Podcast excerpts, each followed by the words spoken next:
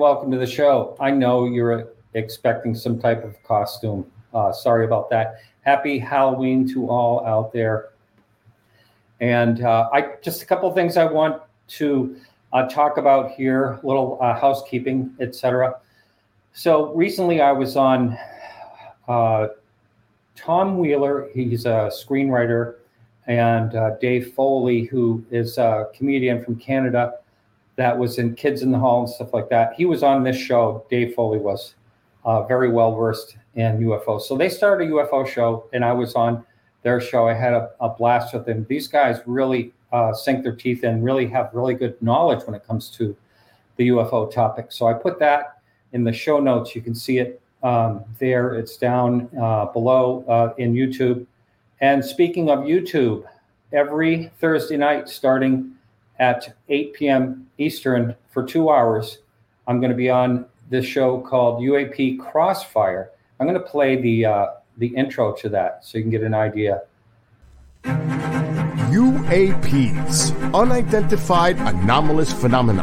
Are they extraterrestrial, interdimensional, time travelers in origin, or are they simply a result of top secret military black projects, false flag alien invasion psyop, drones, or other human made aircraft? Join UFO historian Don Ecker, MUFON State Director for New York Chris DiPerno, retired veteran pilot Commander Cobra, and well esteemed host and researcher Martin Willis as they discuss the latest news and topics regarding UAPs with a no holds barred approach on UAP Crossfire. So that'll be every Thursday at uh, 8 p.m. Eastern, 8 to 10 p.m. Eastern, right here on this YouTube channel. It's also going to be over at KGRA Radio and uh, some of their social media sites, but it's going to be hosted as well on YouTube right here. So uh, check that out. The first few shows are recorded. Our first live show is going to be on the 16th. We had to pre record a few. Uh, Commander Cobra, who's been on the show, he's a great guy. Um, he has quite a schedule. He's a uh, retired but not retired pilot, so he's always off doing something. So he'll be on, uh, but occasionally. But the one on the 16th that's live, we're going to have uh, Kevin Randle in his place on that one. So it should be interesting. We get in a couple of debates. It's it's it's uh, it's a lot of fun. And let's see, next week I am thinking about doing a um, call-in show.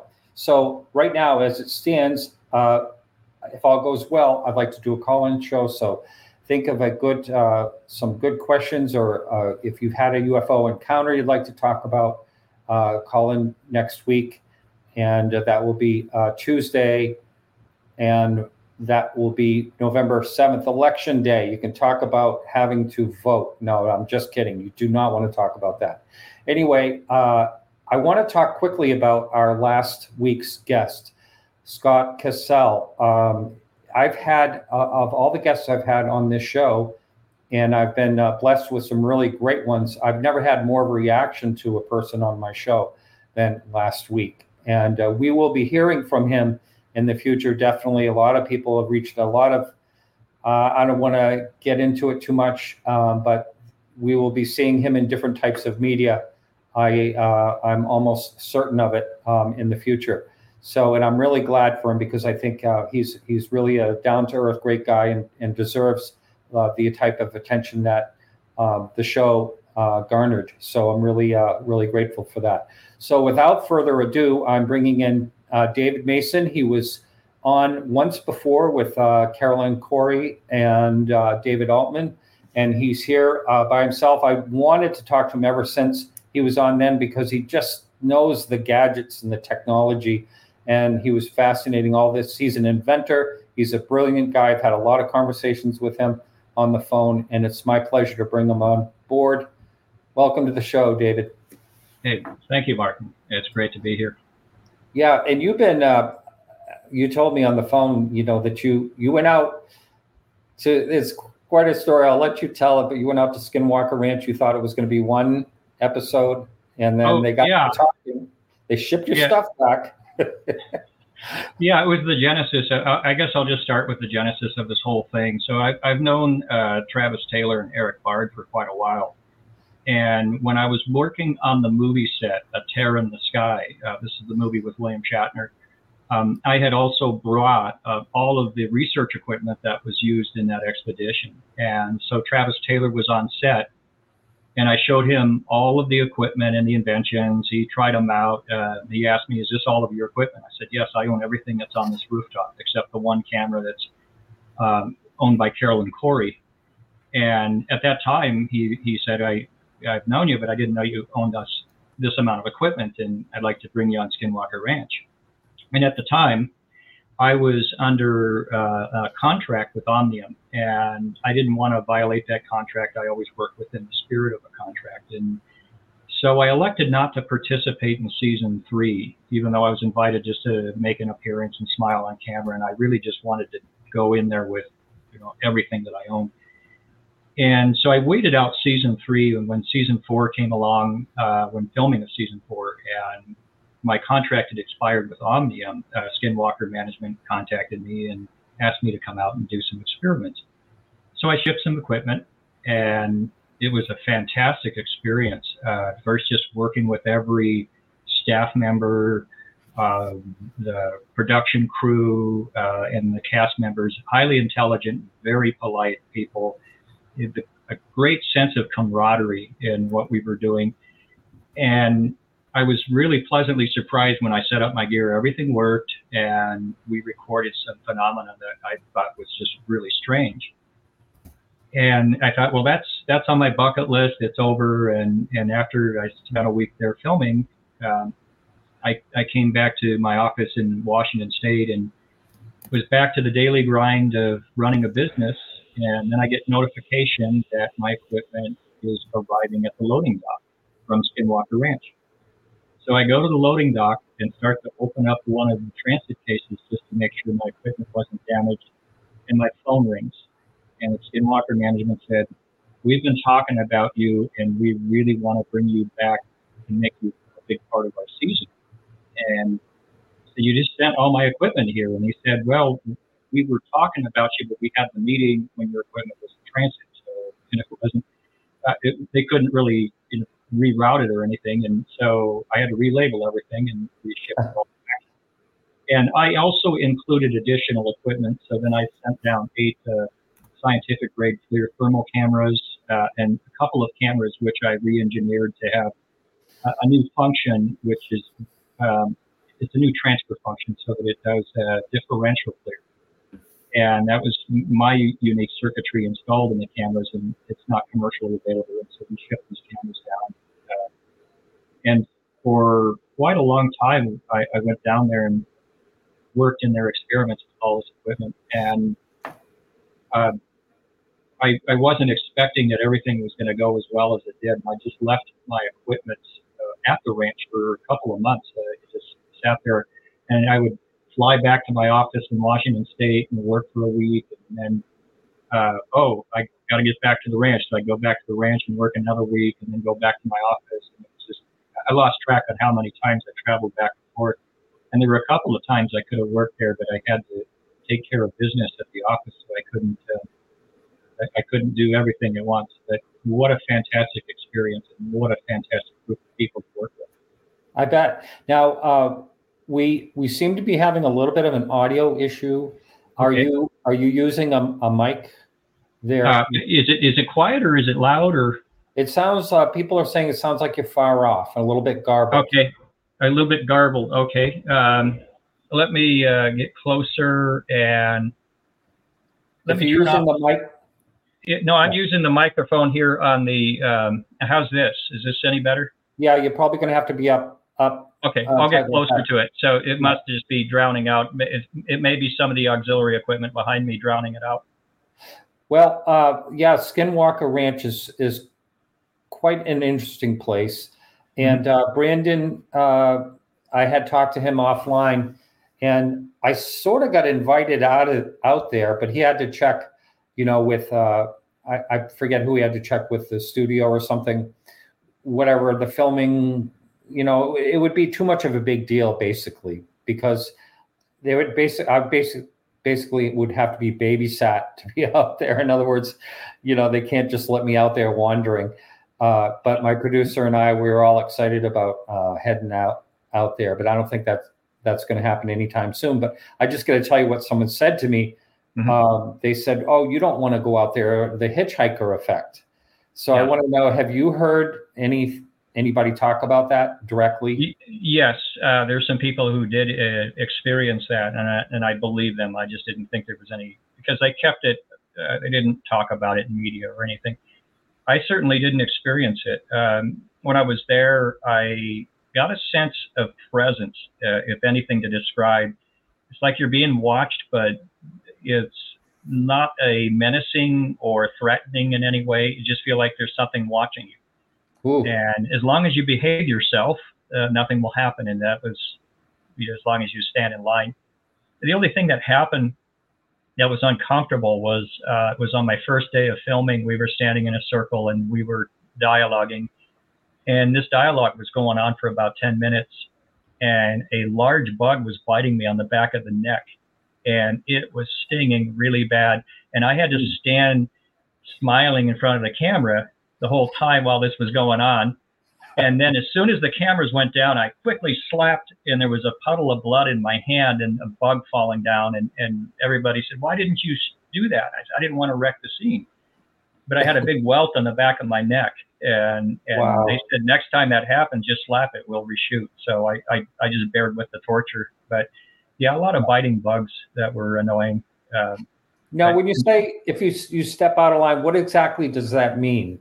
I, I kind of think that whatever presence it is, if, if you want to call it that, it's more like uh, I think if your mental state is of some form of selfishness or ill intent, you know, that maybe that's how things would happen against you. I, I, I didn't feel threatened in any way. That was the thing. It was never that. And I thought, well, maybe it's the power of suggestion. You know, if I if I send you to a, a, a facility, an old house, and I say it's haunted, there's ghosts running around, you might have that inclination to think that there's a ghost in that house because someone told you. But in this case, you know, I, I know how to keep my perspective where you, you go into a scene and, and expect things. And I certainly saw things uh, which weren't documented uh, that was seen in instrumentation that uh, didn't didn't make the cut that I know were truly anomalous. And that was another thing that I, I witnessed. Um, that I, that I can't explain. So I, I know there's a real genuine phenomenon happening at the ranch. Now, do you actually stay there at the ranch? I mean, there's no hotel nearby, right? I mean, no, no. I would I would work there. We would start from about three o'clock in the afternoon and then work all the way till about five in the morning. I mean, just really long hours. Right.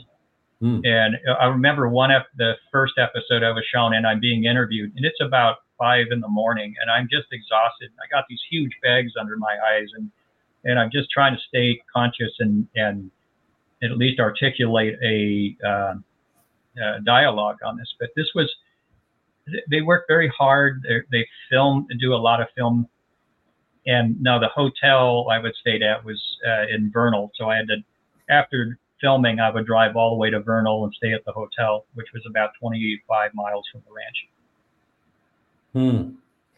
So, oh, you, did you just say five miles? No, 25. Oh, 25. Uh, yeah, yeah, yeah. That's yeah. where I stayed. It was uh, it was a nice hotel. Yeah, I would I would not want to stay there. yeah, uh, I could have done it. Uh, there just wasn't any room. I mean, yeah. I, I, but you know, a lot of people just stay there and work there. A lot of the crew. So it's a pretty uh, pretty big facility. Now, this is something I think I've asked people from maybe Travis or other people, uh, Erik, perhaps. You know, you, you think of the Skinwalker Ranch, you can put it on the map, you can you can um, you know clarify its boundaries and all that. But right. these things know no boundaries. You know, I mean, right? What is the? Uh, um, I'm I'm just curious of what the spillover is into other areas of these weird anomalous things all happening that's probably not determined yet because we, we've certainly done a lot of focus at the ranch. There's experimentation that's being conducted that doesn't get filmed, a, a lot of things that are happening. Um, but it's there seems to be some sort of a big focus at, at that location. When I hmm. entered, I I wasn't sure um, because I, I, hear a lot of you know UFO sky watches where somebody says this area is a hot spot or this area is a hot spot, and you can pretty much name any location of sky watching that you would deem it as a hotspot. And at the ranch, I definitely saw an uptick in, in this, and so there was there was something there. How much of that bleeds over, I don't know. I, I, I would I would assume it wouldn't just stop at the border lines of, of the property lines; that it would it would work beyond those uh, property lines, and it may right. be concentrated in the areas where they experience the most anomalies. And I know they've talked about this before. A lot of times you hear about deposits, you mm-hmm. know, in the uh, geographical deposits like copper and things like that. Right. Um, and I can't remember what if there's any high concentration of any type of metals there. Are you familiar with that? Uh, no, I was not privy to any of the digging that was going on at the time. And so uh, I was not there when uh, they were drilling, or at least I didn't see it happening while I was uh, doing my experiments. So I couldn't comment on the minerals that are, mm. have been excavated or, or, discovered on on that phenomenon. I've seen some of the footage of what they're what they were recovering, and it does seem a bit odd as to what what they're finding at certain depths where it doesn't seem to fit the geology in in what you would expect from uh, that type of rock. And what are some of the uh, equipment that you brought out there? Now I know you've developed a lot of your own equipment, which I think is pretty fascinating. Some of the things you've created. Mm-hmm. Uh, what are what are some things that they wanted you to bring out there and that they actually utilized? Okay, well, I, what we utilized, like on the uh, the first episode, uh, which I was shown, which I think was called um, "Something's Up," or I think I forgot. There was a few episodes. And in that episode, I used this uh, triple spectrum light wave transmitter, which is behind me. You can see um, I've got the ultraviolet version of it on, and then the full spectrum, and then the infrared one you can't see because it's off camera. And then the control console you see running in the background, that is uh, what I use at Skinwalker Ranch. And that device, what it does is I can modulate either one of those sets uh, with whatever content I want uh, up, up to beyond audio frequency. And we can put it, you can put a data set, say you wanted uh, the band Rush's 2112 album, you could put it on the ultraviolet or, or all three sets of them, or, or put other bands, um, put music or put um, sounds of whales and dolphins if you want. I mean, anything you want to put on that data set. Or you can also control those uh, using some of my inventions, which I'll describe later. But this is what we were using primarily on, on the first um, set of experiments. And what we were transmitting was Erik Bard's uh, 1.6 gigahertz demodulated signal uh, that he had uh, recorded. He sampled it to me, and then I looped it on the transmitter and aimed it over the triangle vicinity uh, to see if we could trigger a response from anomalous uh, activity. And I, I, think we did at that episode. We had something strange show up. Is that the uh, modulation that he's talked about in the past? Um, I'm not sure if he's talking about this particular thing, but this is we were using that uh, this transmitter in that episode. Um, I don't know if you got to see it, but they actually gave a great uh, animation uh, showing you know how this device works and where it was beaming and what the experiment intention was. Hmm. And, hmm. and so the modulation is intensity modulation. It does frequency modulation, or, or, or called FM modulation. So when you put in a data set, it'll shift the spectrum of that light, upper and lower band, and then as well as amplitude. So much like an FM broadcast station. And the object is to try to send out of the electromagnetic spectrum a frequency that is uh, above and beyond anything we're doing in radio. So in radio, we're typically working, you know, in the megahertz range, and our more advanced communications, we're going the tens of gigahertz. And when I'm transmitting on this light wave transmitter, we're hitting upwards of 800 terahertz. And I could only assume that anything of advanced technology would be using something that has a higher form in the electromagnetic spectrum because you can put more data sets on it. We're already doing that with fiber optic communications we found that we could put more information on a fiber optic cable, cable than uh, sending a, an RF signal through wire. And this is where I would assume that anything with more advanced technology is going to be it, it, playing with light or or even beyond uh, the light spectrum. Hmm. Now, what you said there was some type of reaction. Um, are there different types of anomalies reacting to different things there, or is this just some type of reaction from when uh, this was induced? Uh, when when this was induced, uh, they saw uh, a, a, what was a purple light, and I glanced and I barely saw it momentarily. It was definitely purple on camera. It looked blue, and so it looked more like something that would have a prosaic explanation. But it was it was a purple light, and it was kind of lower. It was ascending down on the horizon, and they picked it up on camera. And I was not looking at that direction. I had my my transmitter going one direction, and then this light uh, was appearing and they alerted it to my attention and they they did catch it on camera and then Travis had another object um, with with its uh, an abnormality. I think he had his night vision on it and he, he recorded some object. And a lot of the times I wasn't able to look up at the sky. I was looking at my monitors and looking at Travis's 1.6 gigahertz and trying to keep eyes on uh, other things. So I was relying on the eyes on the skies of, of other um, cast members that were uh, participating in the experiments. Mm-hmm. So is this a lot like, um, oh, I don't know, a lot of downtime? You know, you're waiting for something to happen. It seems like that that could be the case. Absolutely, yes. And I want to. It gives me the opportunity to address something, and that is um, I've read some comments where people are saying that oh they're they're faking the data at Skinwalker Ranch because if they they don't have anything they got to fly drones or they use computers. That's nonsense. I've been there. I know what happens. Uh, what you don't know is we filmed several evenings where we spun our wheels. We set up our gear. We, you know, Travis and Erik had their experiments. I had my experiment set up. Everything's running and blazing and go, ready to go and we got nothing but aircraft and bugs and birds. I mean, nothing out of the ordinary. Mm-hmm. And guess what happens? That film doesn't get shown because it's ordinary. Yeah. There's nothing there. So they just scrap that. And I, I probably participated in four or five more other what would have been episodes had there been any activity, but it just mm. simply wasn't activity. So that that it, those experiments although they were filmed, they were not uh, provided just because there wasn't enough anomalous uh, objects or, or things of interest that would have made it into cinema or made it into production. So that's what I one of the things I wanted to do was dispel that. Oh, uh, you know, these guys are faking it. It's easy to say that from an armchair debunker role. I mean, because we, we watch a lot of programming where there there is that kind of content where they don't have anything, so they'll make something up to try to make things interesting. Yes, yeah, but there seems to be enough going on there. And you mentioned earlier mm-hmm. that uh, you saw some anomalous things that that didn't make the cutting floor.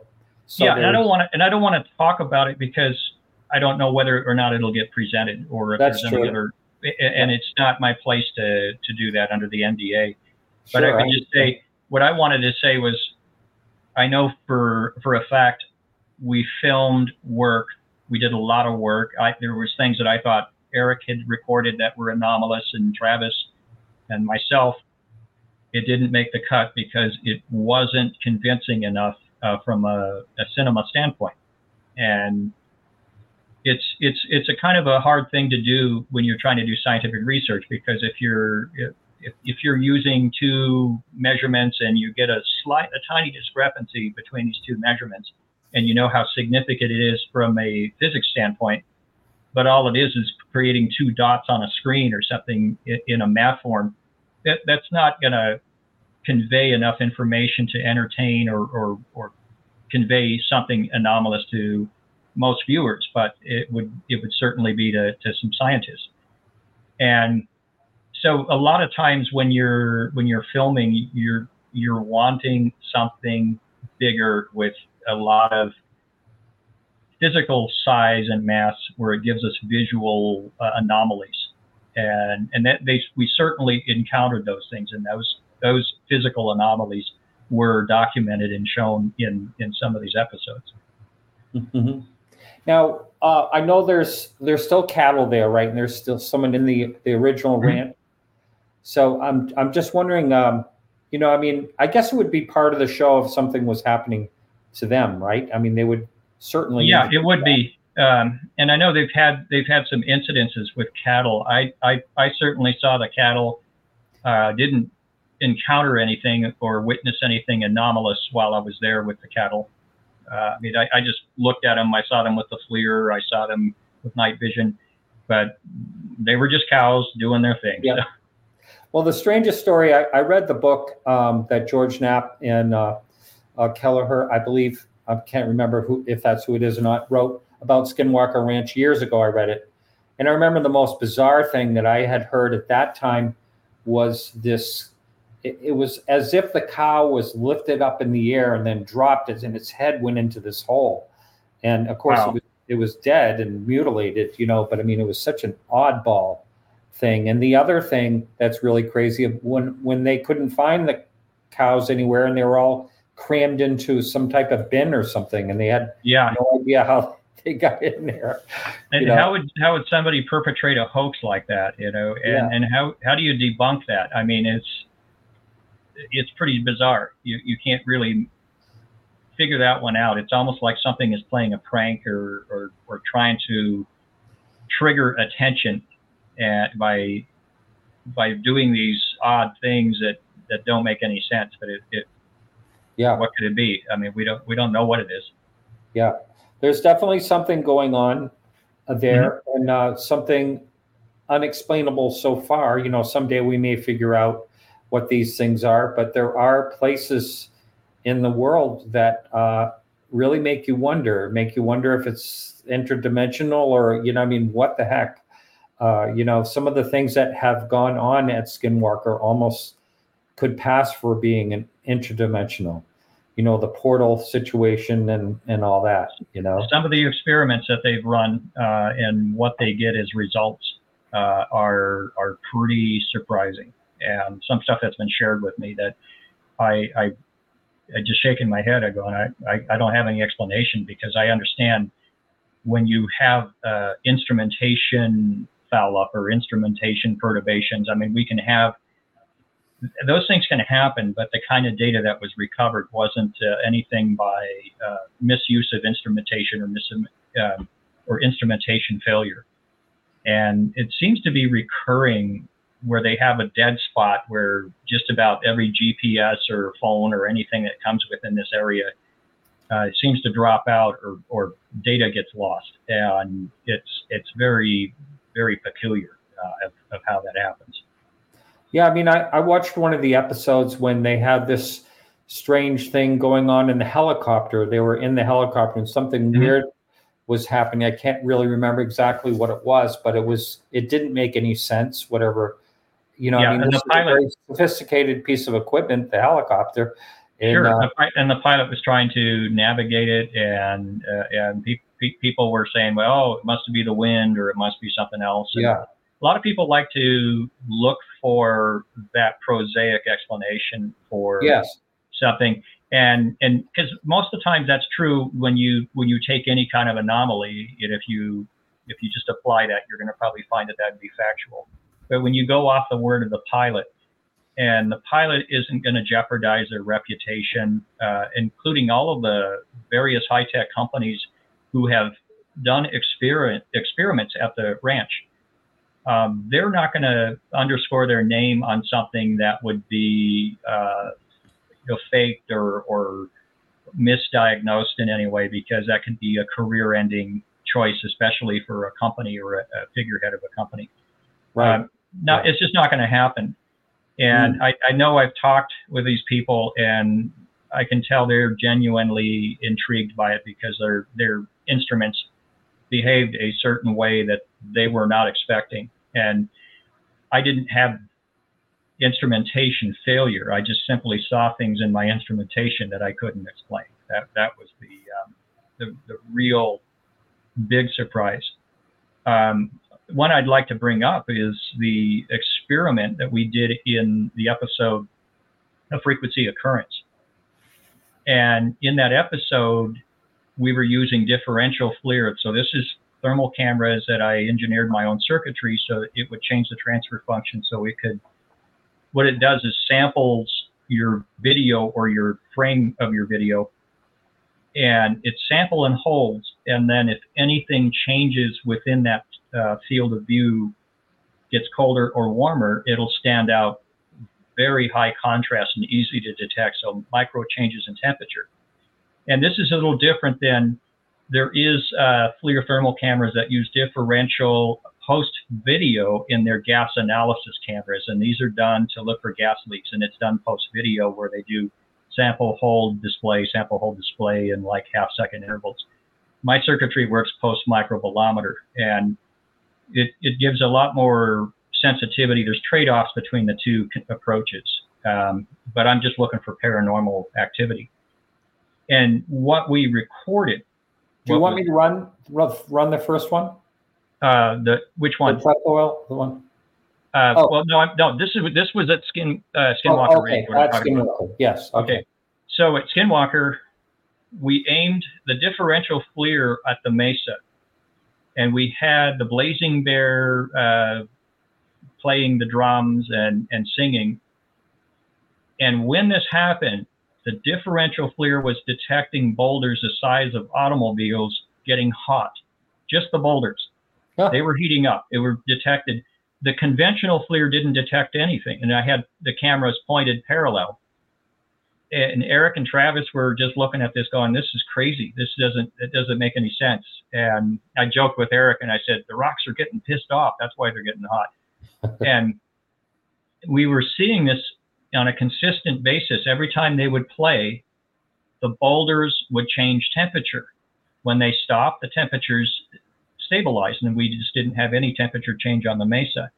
And then we had the striking heat rise that was above the mesa, which was right above the petroglyphs where where they were discovered, and there was an, an amazing heat rise. And then Erik also recovered off the FLIR video. So the videos were being recorded on my uh, video recorders, and then he reviewed the uh, thumb drives that had the video recordings and found there were two large um, spheres that kind of disappeared behind the mesa. And they disappeared behind it, but we actually had scale because we have the camera field of view, which was 24 by 18 degrees and the objects were clearly, you know, one or two degrees in aperture. And since we knew the distance of the mesa, we could have done some calculations to get the actual size of the objects. But just by glancing at it, they had to have been at least 10 feet or 15 feet diameter. And that hmm. probably was covered, but a lot of times when we're describing things on camera about the technicals, uh, it doesn't get shown uh, because we have to describe things in a lot of the you know layman's terms so that the sure. audience can understand. Yeah. And, and that's another thing I want to bring up.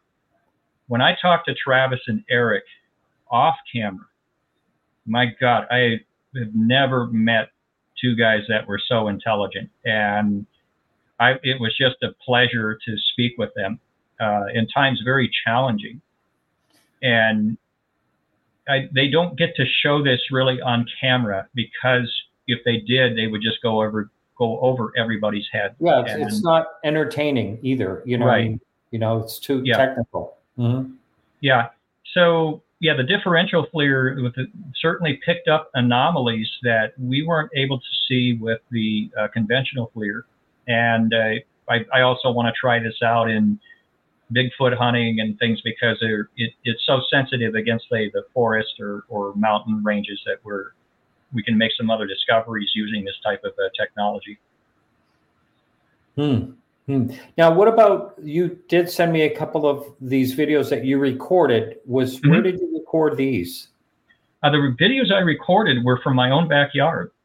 Ah, okay. uh, and it started uh, yeah, before we present these things, you know, we probably need to talk about a few things like the FLIR inventions, because people will understand that I, am not just a guy with with a bunch of expensive cameras. I actually engineer circuits within them. Um, there's there's a FLIR camera invention that converts heat into sound or cold temperatures into sound, and there's a YouTube video showing that where I'm aiming this camera at a long wave infrared heat transmitter and playing music from Peter Gabriel on it, and we can hear music coming in through a FLIR camera that I re-engineered. And then there's also a video of the moon where I designed a long wave infrared telescope where it's parfocal. You can take a scientific grade camera, couple it to this telescope, and I was imaging the moon, getting details of the craters at up to 100 magnification, and more importantly, getting passive temperature measurement of the surface of the moon. And I have yet to see anyone who's accomplished that. So in my company, we contract, we were a contractor to a thermal camera manufacturer. I can't say anything beyond that, but that, that's factual. So when, if we're going to go to these uh, FLIR videos, uh, we could probably, if you want to bring those up, we can we can do that now. Yeah, um, sure. Okay. Um, I do want to say this though first mm-hmm. that any of these that uh, we are talking about, they mm-hmm. will be in the show notes. These other things that you've in, invented, Sure. We have yep. in the YouTube videos, if you go to the show notes, and the show notes will be linked to the uh, YouTube uh, text below as well. You can check out all these videos that you did. So let's, uh, mm-hmm. and then we have a, a, pretty good question in uh, chat that I want to uh, put up sure. there soon. But do you want to put up the first one, right? Uh, there's one that goes first of just yeah. the item going across screen. Here we Correct. go. Yeah, go ahead and do that one. So this was taken uh, September 30th, uh, 2019.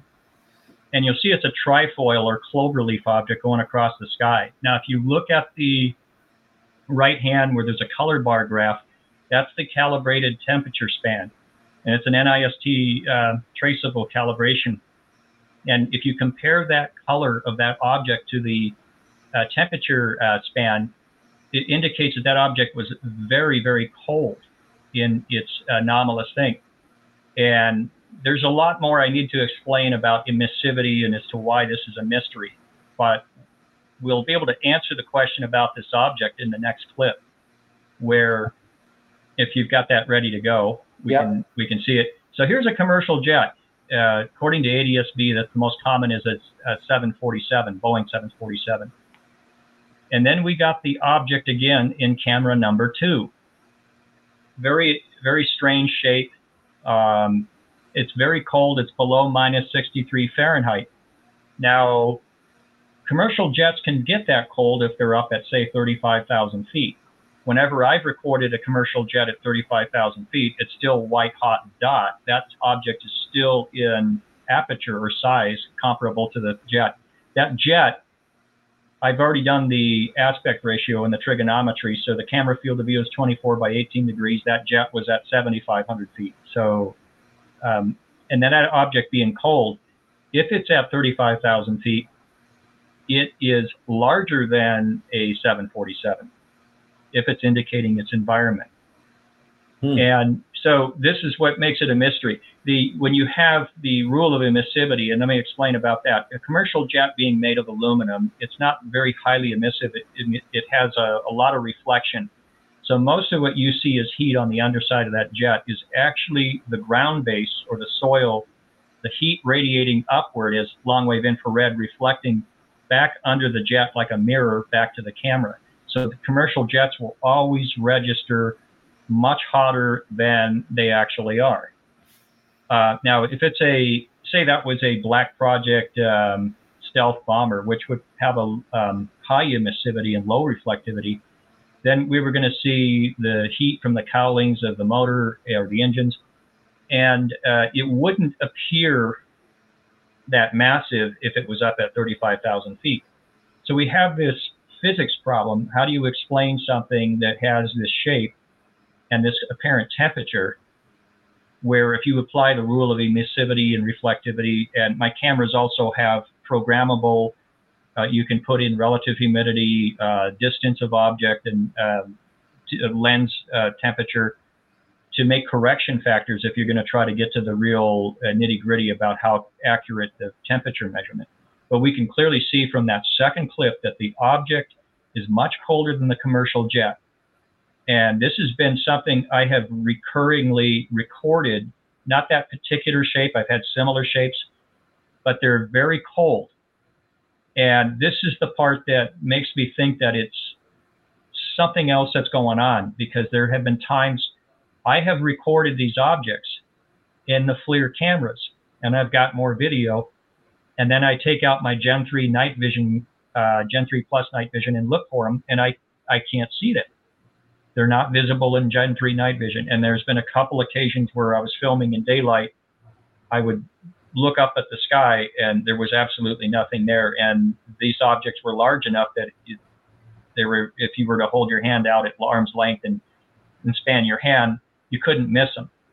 And, mm. you know, I've got, I've got better than 20/20 vision. Uh, so I don't know what, uh, you know, what to explain from it where it's not in the human visible spectrum, which is like between 380 to about 750 nanometers the night vision will go out to about 1,000 to 1,100 nanometers. I'm finding these objects in the 13,000 to 14,000 nanometer wavelengths, and almost as if they're uh, like they're encroaching in a dimension, or they're just, or they're extremely low mass, and they are not showing enough mass against the the warmer background, but against the colder background and this is the thing I need to clarify is when you take a thermal camera of scientific grade, you point it at the sky, the background sky temperature is much colder than the ambient air.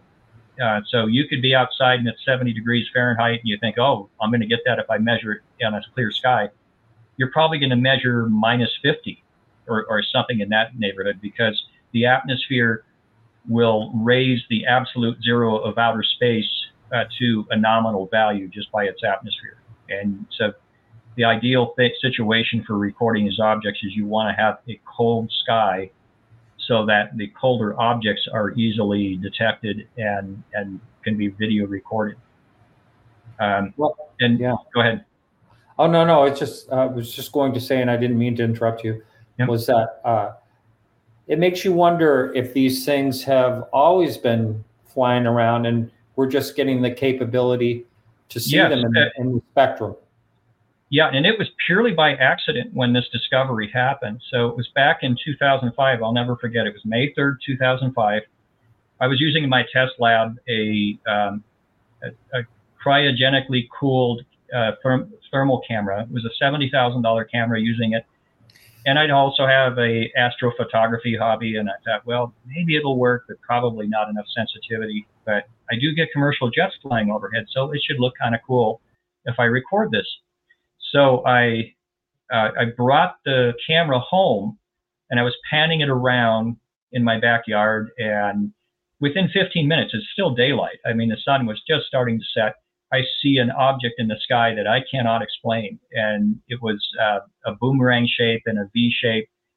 The thermal camera's calibrated temperature span measured it at minus 30 Fahrenheit, just right off. It moved slow, or both objects moved slow, and they didn't make any sound. And I caught it on video, and I could not see it. I, I looked straight up, looked up at the sky, and I uttered the acronym repeatedly, WTF. And recorded these objects as they went overhead. And it, ever since then, I was hooked on doing thermography research of this phenomenon because it was not expected and finding that there's things flying above us that we can't actually see with Gen 3 night vision or with our own vision.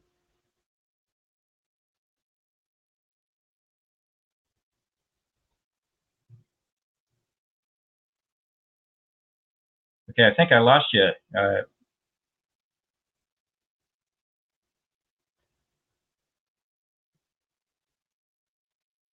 I guess I'll just keep talking about uh, FLIR. So what I qualify on those strange objects that I've recorded is the camera's um, field of view. We know that it's a 24 degree by 18 degree field of view the object that was recorded could not be a satellite because a uh, satellite, if you look at the International Space Station, which is our largest satellite, it's down at 254 miles above the surface of the Earth. The largest that satellite would appear in the field of view of any camera is going to be 51 arc seconds, uh, which is pretty tiny. Unlikely that that will even show up as a single pixel on, on the field of view of the cameras that I was using. And when you have something of larger aperture uh, or larger size, it, it's impossible for that to be a satellite. And these are objects that are appearing in highly controlled airspace because um, I know know for a fact that it's highly controlled. Uh, some years back, a friend of mine was giving me pilot training, and we were flying a Cessna 172 over my house.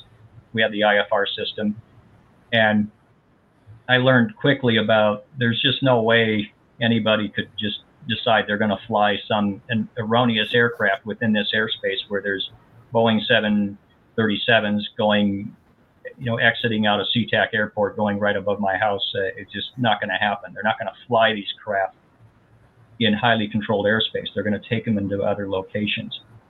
And so if they are our crafts, then they're not producing any heat and they are much larger by magnitudes larger than a Boeing 747. So some of these objects I've recorded and cleared.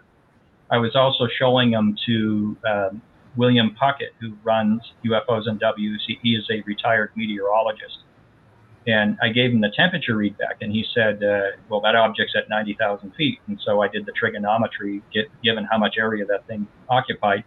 It came out to that the object was 2,200 feet across, which is nearly a quarter mile. That's just impossible. You know, there's no way we would be doing that. And my, maybe it was resembling. I mean, it was a V-shaped object, uh, so maybe it had something to do with. Um, what was uh, the, I recorded in 2005, so it certainly wasn't the exact object that was recorded in the Phoenix Lights uh, incident.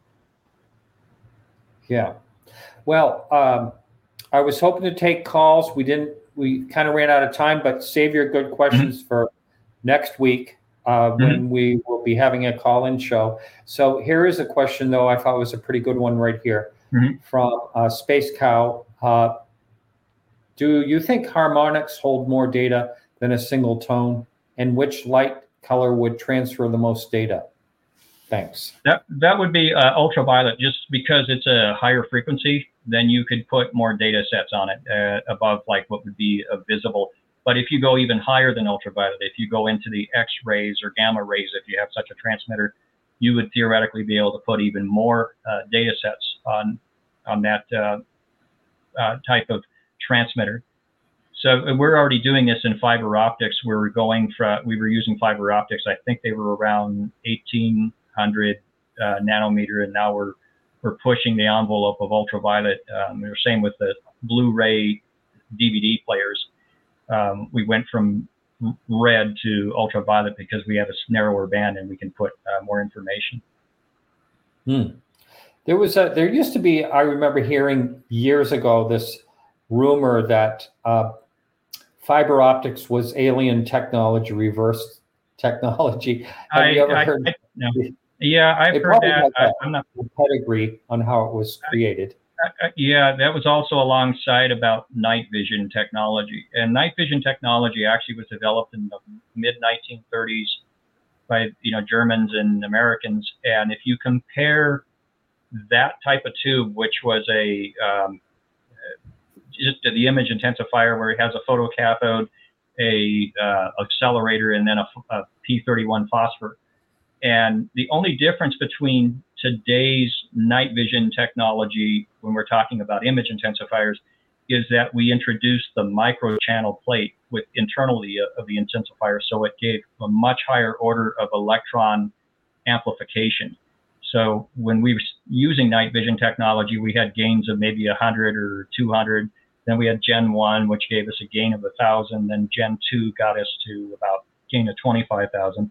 Now we're up to about 150,000 with Gen 3 plus, and then what's also being called Gen 4, which is Gen 3 filmless. But the only difference is the photocathode material is different, and that there's the microchannel plate, which was introduced in the 1970s as Gen 2, and there's certainly big differences on that. So it's vacuum tube technology still and we continue to evolve our um, our CCD technology. There are some low light CCD cameras that are strikingly uh, very impressive, they're actually better than the Gen 1 technology. They're not quite at the Gen 2 or Gen 3, and because I own them all and, and I, I, read the propaganda and do the testing, and you're still nothing's going to beat a Gen uh, Gen 3 image intensifier that's solid state. Um, but fiber optic um, it was discovered. I mean, they've been using that in the 50s when it was developed, and and finding a way to couple light information through the fiber optics uh, is is what we discovered for enhancing our communications because then it's it's not going to pick up noise from long distances. You don't need to use twin leads to uh, filter that out. Do you think there's uh, that we will be in the future inventing more technologies to get information that we don't even realize might exist at this point? In other words, we're talking about the spectrum for one. Uh, mm-hmm. When it comes to the radio waves or whatever, do you think that's that there's something beyond that that we don't even know about yet that we could be yes. happening around us? It's kind of like when we think about the discovery of electricity, or uh, when Nikola Tesla invented radio, which I credit him and not that other joker who got credit. Yeah. Um, yeah. He, he um, he stole, he stole some things. Well, yeah, actually, he got rejected at the patent office, not Nikola. Nikola had the patent on it. No, uh, yeah, it was, and, uh, he came, the other Joker came back. Yeah, Marconi. he came back yeah. with some high-powered lawyers and said, "Hey, you know, it's an invention," and so then he got he got granted on the thing. It was all political. Anything Nikola Tesla was did was not respected, and because he he was so anti-establishment and a great mind. Um, but yes, there's probably other medians other than the electromagnetic spectrum, and and maybe they've already been discovered, but they haven't been indoctrined as scientific fact because we have to see repeatability on things, and that's that's one of the problems you, in science. It's it, it's all about cause and effect and repeatability, and if we can't repeat something, you say you stumble on something that's a phenomenon that's um, of natural uh, source but we can't uh, repeat it, and then it will never be accepted in science. And we, we run into so many problems where discoveries are never uh, brought into fruition because of that. And it becomes, it's also very political on that, you know, when we're talking about Nikola Tesla, much of his downside was the, the politics that went against it. And, and there are many great minds who are developing technologies that have ideas that they can't implement them because it, it takes people out of their comfort zone. Right. Hang on just one second. I want to say goodbye to everyone over at KGRA Radio. Mm-hmm. Uh, we'll be back next week. Get your uh, UFO story in order. Uh, we're going to do a call in show next week. So thank you over there. And uh, we're going to continue on a little longer over on this side. Thank you. So, um, as far as Tesla goes, you know, I think it's fascinating that uh, if he had his first contract honored with Westinghouse, mm-hmm. which was five dollars for every single horsepower of every right. motor ever, he would have been absolutely beyond Rockefeller and wealthy. Unfortunately, and, he died a poor man. Yes, and, he did. I mean, and, and I think he, he tore up that contract because he saw how it would more or less bank bankrupt Westinghouse. So we tore up that mm-hmm. contract. I mean, and if he only had a manager, they'd say, okay, let's give a dollar per horsepower. We'll help you out. You know, some kind of a compromise where he could yeah. have had a comfortable living and then been able yes. to buy more equipment so he could have done more research. But and, yeah, uh, just the unfortunate side. And and whatever happened to all his, you know, the documents that are just plain missing. You know, I mean, all these things. I mean, some of his stuff was way out there, but you never know. I mean, the guy was beyond genius. You know, I'm sure much of it was confiscated and hidden. Uh, some of it thought that it could be implemented in, in military research, and some of it probably wasn't going to be useful, but it, it, still got confiscated because at the time there was nobody else uh, thinking the way he was thinking and developing as he was developing. Yeah, the definitely was kind of a, a scary one, but you know. Yeah the possibility of being able to have, you know, uh, to uh, garner the power of the universe through these towers and things like that. That was that was fascinating. Yeah, he's the, the problem he ran into was the scale, and then trying to implement a, a transmitter that would transmit a, a, power source that everybody could tap into. and it, it, it's a problem of scale and then efficiency. So it, it, it, you have to, it's inherently not very efficient. But I think when he was trying to implement that, it, it struck a lot of fear in the politicians who felt that they couldn't control it and Oh, yeah. monetize it in some way. Just like if somebody else did this invention similar to Nikola Tesla, where they can say, well, you don't need to pay the power company. Here's a free way to get energy. I mean, Yeah. whoever invents whoever invents that's going to wind up dead. I mean, I was going to say lots and lots of people will be dead before that would ever get out there. Yeah. Well, I'm telling you, I'm not suicidal. I'm not going to stab myself in the back and throw myself off a bridge. I, I have no intention of doing that. but this is the kind of stuff that happens uh, to some people that make make discoveries that that are making a threat to industry, and Mhm. and this is what you know we have to be cognizant of. So if anybody does make these kinds of discoveries, it's unlikely we're going to see it come to fruition. Uh, unfortunately. Well, I'm going to tell you a story. I know this is way off the UFO topic, but I think Go it's ahead. Halloween. I, it's Halloween. I can tell. I can tell uh, a story. Well, my father. My father was not one to BS. Um, Mhm. If he came home and, and told us, you know, a story or whatever, uh, you know, we we'd listen to him because he was just one of these these guys. Never paid a bill late once and all that type of guy. So he. Uh, he came home one day. He had his own business and it was an upholstery shop and, and later in the antique and auctions and stuff like that. So, but uh, he came home one day and he said that this friend of his through the upholstery business had bought a new Buick and he drove it. And I do remember him saying it was a Buick and he drove it and he drove it and he drove it and he, he drove like a hundred miles and he said the gas gauge is broken. Um, I'm going to, you know, bring this back to the dealer. And he, uh, but before he went back there, he went pulled up into a gas station, and it took a gallon or so of gas. That was it. So he lifted the hood, and it said test equipment. And uh, so he drove it back to the dealer, and they supposedly gave him two cars to not talk about it. Well, of course, he talked about it to my father. Now, I don't, you know, my father wouldn't BS. I can't speak for his friend who told the story, but I mean, it, it would be remarkable if we had that type of technology in the 1970s. That's when it was, Mhm. uh, and and we were holding it. You know, I mean, think of all the countless, you know, pollution, et cetera, et cetera, et cetera, that uh, and waste. If that if that was stored Sure. with fruit, Now, There, So- there may be some truth by it. I, I know of an account of a solar panel developed in the 1970s, and uh, a colleague of mine who, who actually had a copy of the patent, and he was following up on it because he wanted to buy the solar panel so he could put it on the roof of his own house and, and tell the power companies to you know what. And he followed up with the engineers that were developing the technology, and they'd actually published an article. And when he went back on site, the people were gone.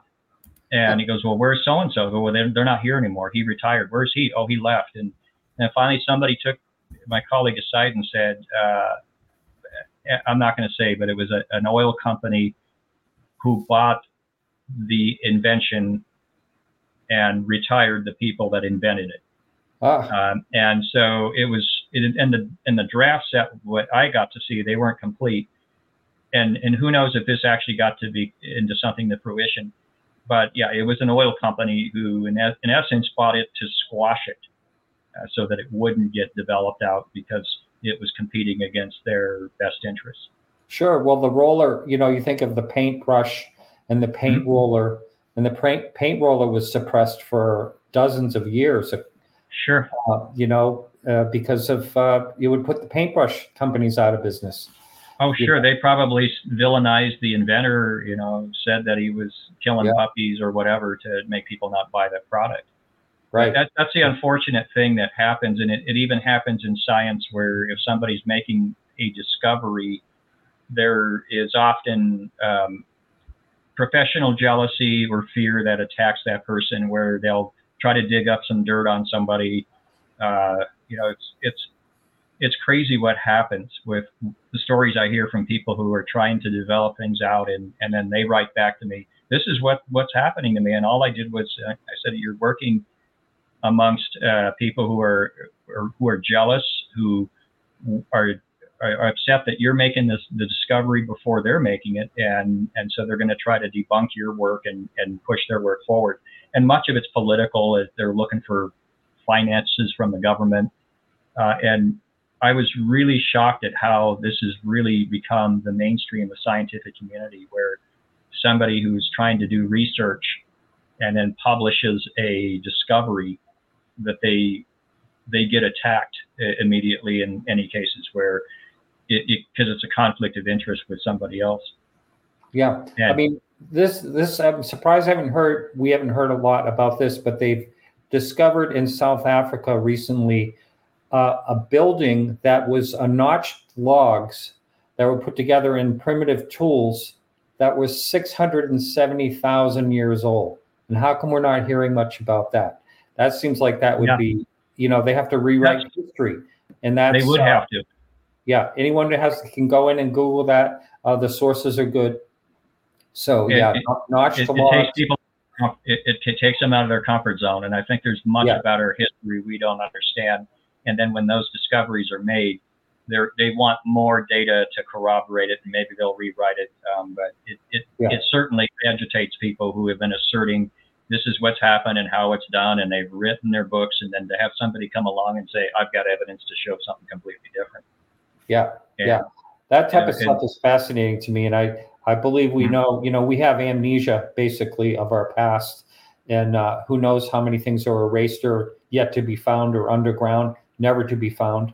It's or all, objects that are uh, objects out of place where they find an artifact that indicates something of high uh, high order advanced civilization, but it's it's too old to be there. And, and yeah. And, and some of those are hoaxes. I mean, we have to be oh, aware yeah. of the hoax factor that's out there. And there's a tremendous, even in this UFO UAP field, I, I, I get inundated with videos. People copy me and say, "What do you think?" And I can tell it's been it's a hoax generated on a computer or it's a satellite out of focus or yes has a prosaic explanation. Very little of the content that I see is actually got genuine uh, phenomenon that can't be uh, yeah. explained.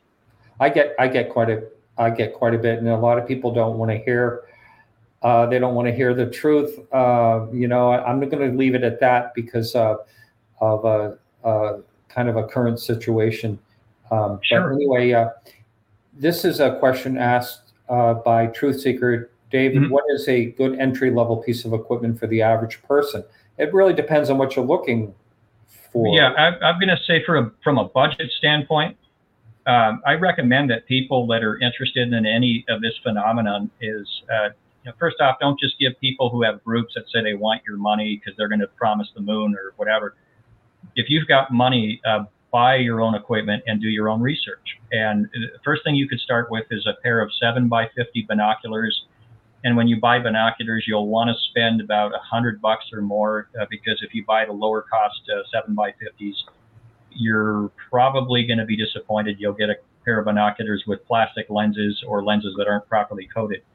And 7 by 50 is good for the um, low light gathering at night, you'll get uh, a full illumination of the exit pupil. That's why we go by using that particular aspect ratio of binoculars.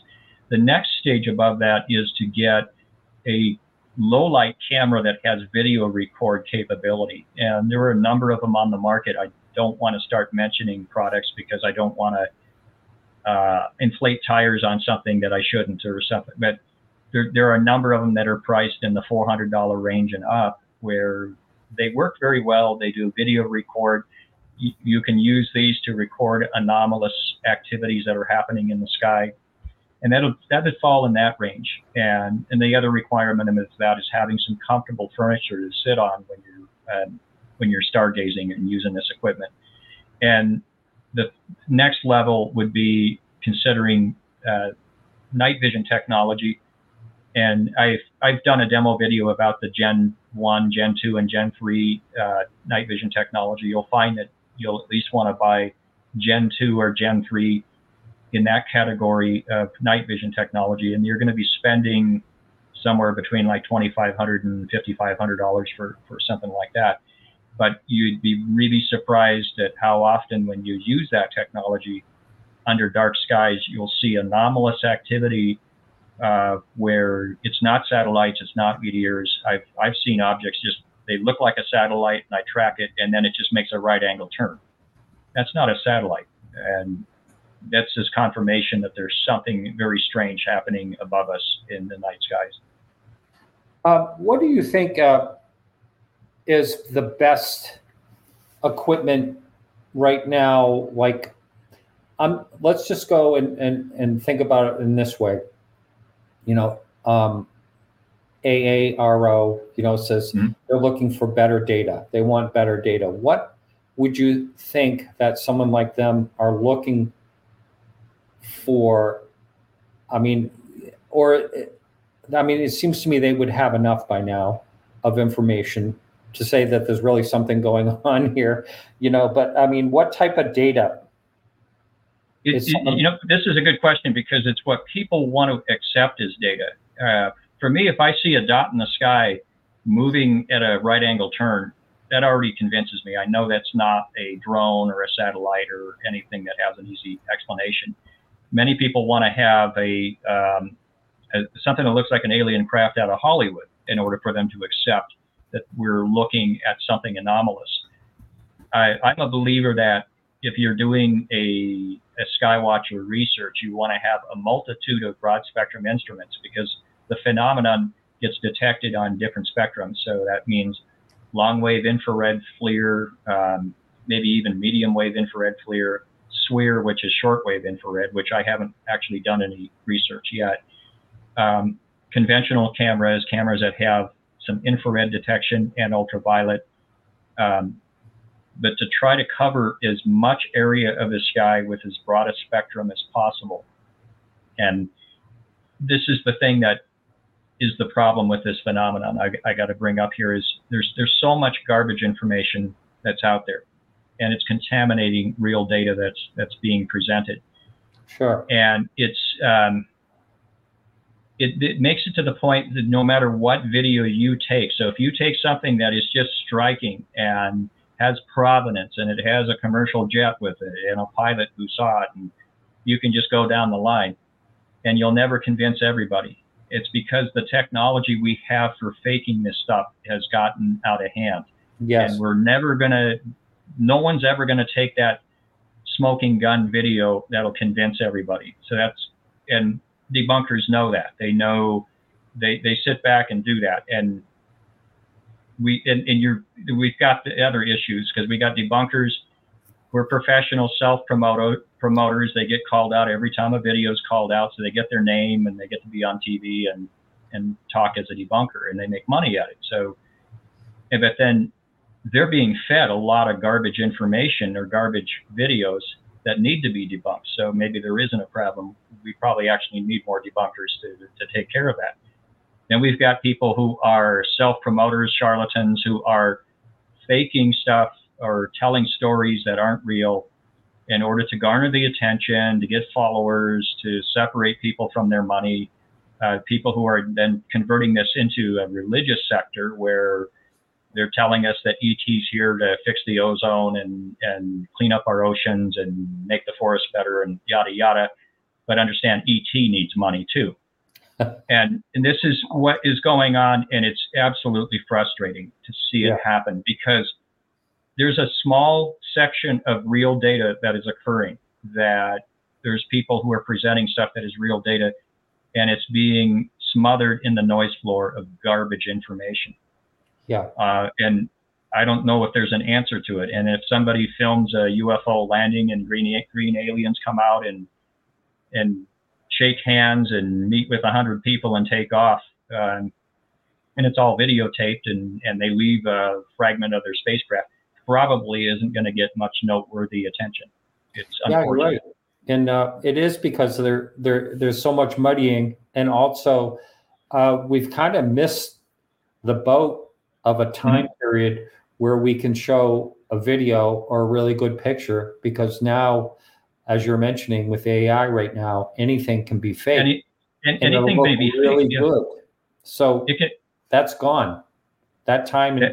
unless you Yeah. have an old video, an old photo, an right old- the, the the old vintage photos and videos that are, that couldn't be hoaxed and those are the ones we can rely on i i also recommend people to look at the downlinks from NASA in the ISS and the spacewalks that they've done, where they've had anomalous objects in the sky or in space, making um, right angle turns or just appearing out of nowhere. And these are described as being ice crystals or I like space debris. Uh, yeah, there's lots of that. You know, what, what is space debris? And and then they'll say meteors, uh, which are actually objects that are shooting out of the Earth and going out into outer space, and apparently they disintegrate in where there's no oxygen. I mean, so there, there's really bad explanations that are given, and often the explanations are more ridiculous than accepting that you have something Yeah. anomalous happening. But Yeah. then you're putting them in a position, an awkward position. So if I was a spokesperson for NASA and somebody sent me a video of something anomalous, and I'm hired there for for NASA, I'm going to debunk it. I'm going to tell you. I'm going to throw a prosaic explanation, no matter what it is, and no matter how convincing it is, because I don't want to lose my job. And that's just what happens Yeah. and and so people don't understand that, and they'll think, well, since the spokesperson said it was this, and uh, then we're we're just going to call it case closed and move on.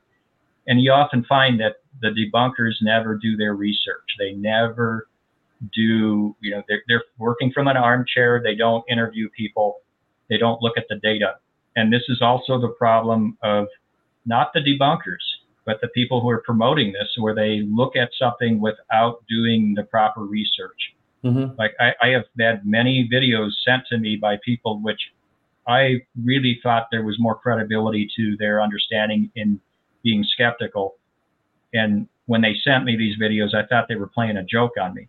And they weren't. They were actually believing that it was real and they wanted my stamp of approval. And I, Mm. I I'm going, this is, can you see the physics wrong? What's wrong with it? There's been several faked videos where they show the moon and objects appearing around it. There was one that came out a couple years ago. Yeah. The shadows are in the wrong places. The object changes uh, its mass in a relatively short change around the moon, where it, when you look at the distance of the moon and the space, it wouldn't increase in apparent size by 50% or 200%, I think is what it was, based on the, about the rotation. It, it would not even be 1% for its distance that it, uh, that it made.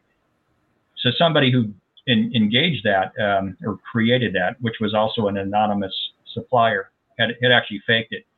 I, I saw another one that was actually done pretty good where uh, somebody was videotaping the moon and there was a plume appearing on offset from it. Looked interesting.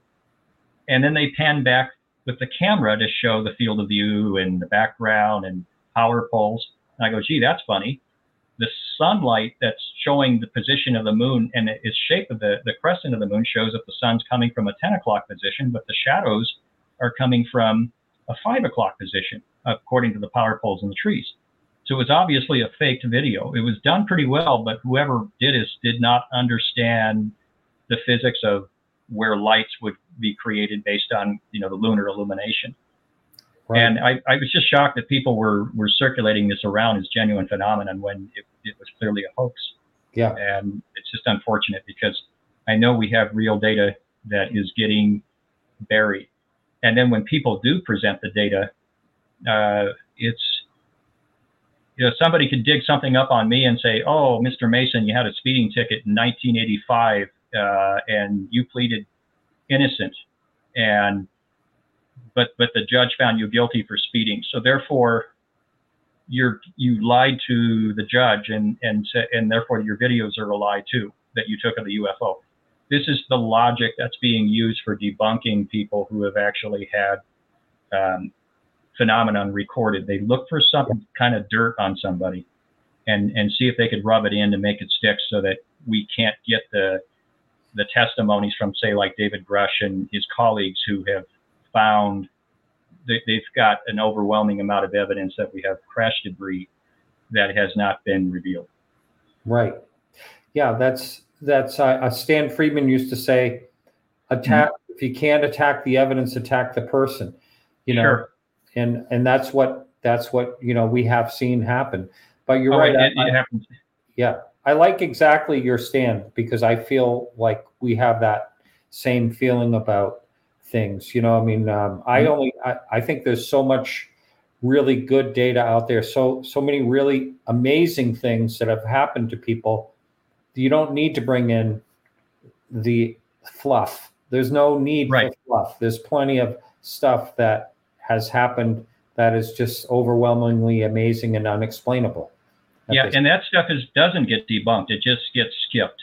Uh, if if you uh, they they just don't explain it. They'll go attack the things that may have been presented as as being anomalous and then discovered later as being a hoax or having a prosaic explanation. And so those are the things they'll grab and talk about.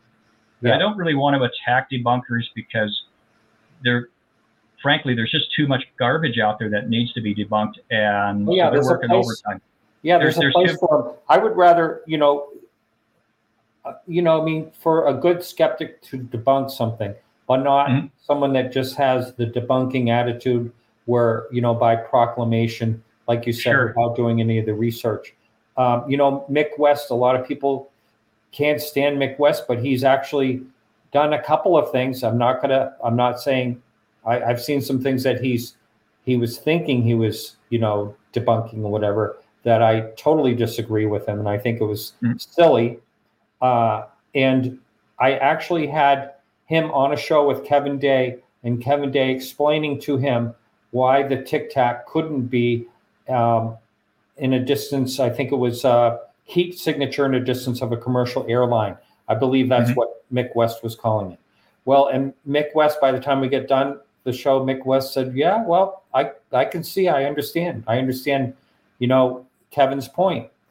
And what did I see three or four days later? I saw Mick West debunking the same thing he already, de- you know, going right back to debunking and on on TV. Right. Yeah. Yeah. Well, uh, you have to when you're debunking that technology. It's easy to do that from an armchair, but you have to do it from knowing that technology and working with that technology. I I don't work with a military FLIR. I can tell you that it, it doesn't offer the passive temperature measurement because it's broad spectrum. They're using um, optics or it's long wave and medium wave um, infrared. And that system is designed to vet the fastest acquisition for threat identification. It's actually more sensitive in temperature detection than the scientific grades cameras that I use that have passive temperature measurement. And that has to do with the wavelengths that are filtered so that we can actually assign temperatures based on the microbolometer voltage measurement and so forth.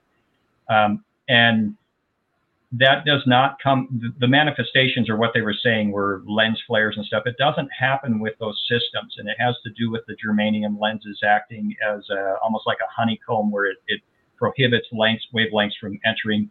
What can happen is you can have smudging if, say, the protective dome that's on these gimbal cameras, if it gets contaminated with um, uh, water, dot, water or dirt, or if somebody scratched it in maintenance, uh, but it won't cause ghosting. It just may cause smudging of images.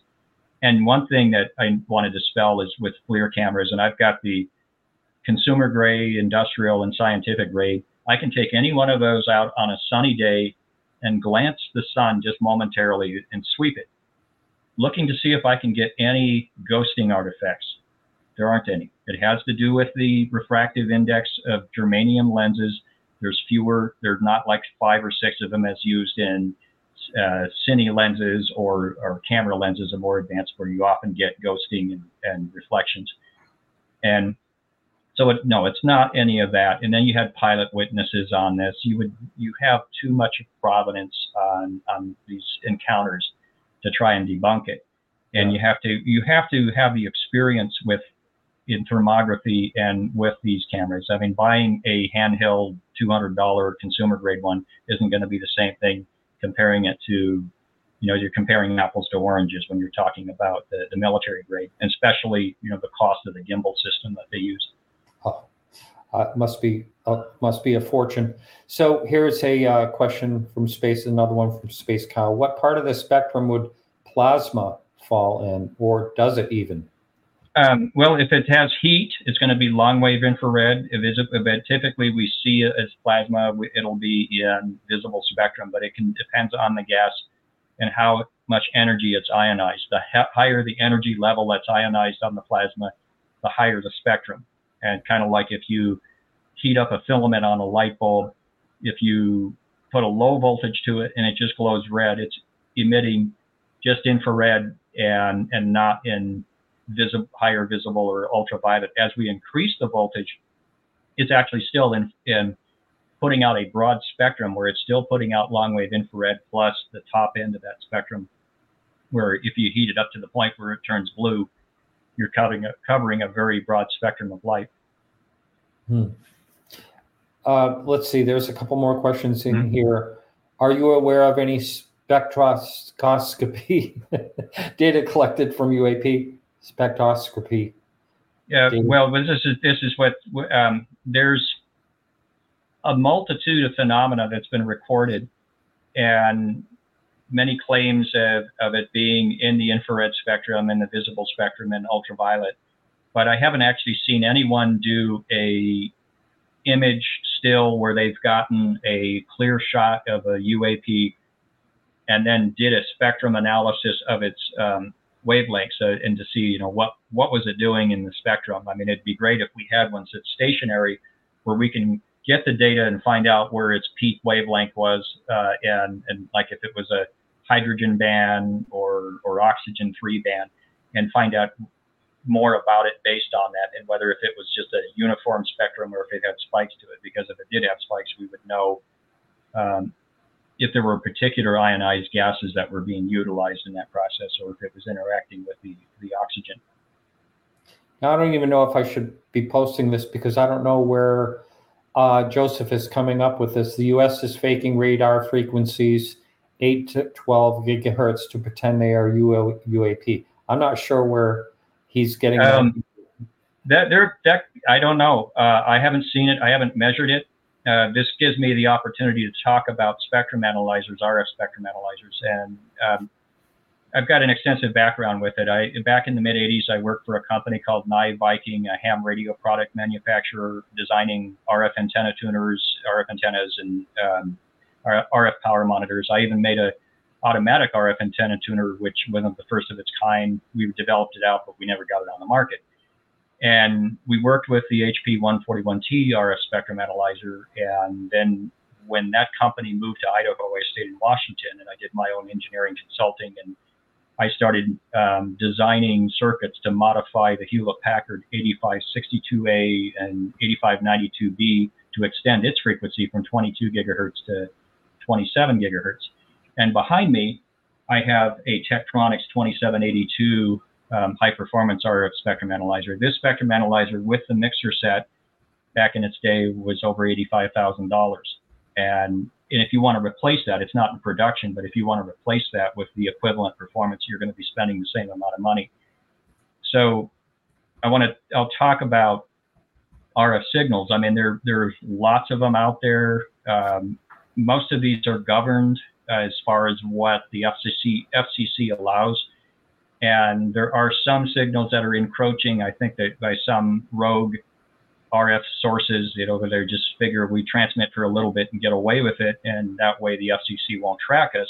In other cases, you can get um, harmonic effects from a very heavy signal as second order or third order harmonics if you overdrive the harmonic mixer of a spectrum analyzer. So yeah, I'm not aware of that or where the provenance of it. Um, I, I don't think it would do a lot though if they were transmitting that, trying to use it as a decoy uh, in some kind of warfare uh, of it. I'm sure it's been done before we're trying to dupe uh, communications or, or put out a carrier that's nonsensical with nonsense data to um, to defocus uh, attention to one aspect to, to to avoid attention to another aspect of it. Um, but what I want to talk about is the Mysteri 1.6 gigahertz that was detected at Skinwalker Ranch. And there's been some talk about that where I've seen people say, oh, it's just this or that. It's just a, a satellite or it's a microprocessor on a computer and it's being detected on their equipment.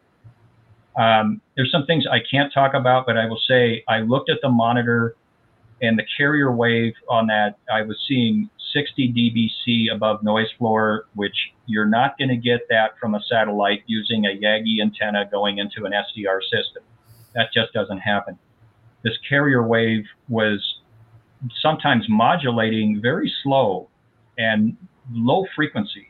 which was very puzzling because it doesn't fit the spread spectrum modulation that we use in communications. It, it wasn't an effective modulation for um, uh, communicate uh, data sets. Uh, it, it, didn't fit anything uh, that was in the ordinary.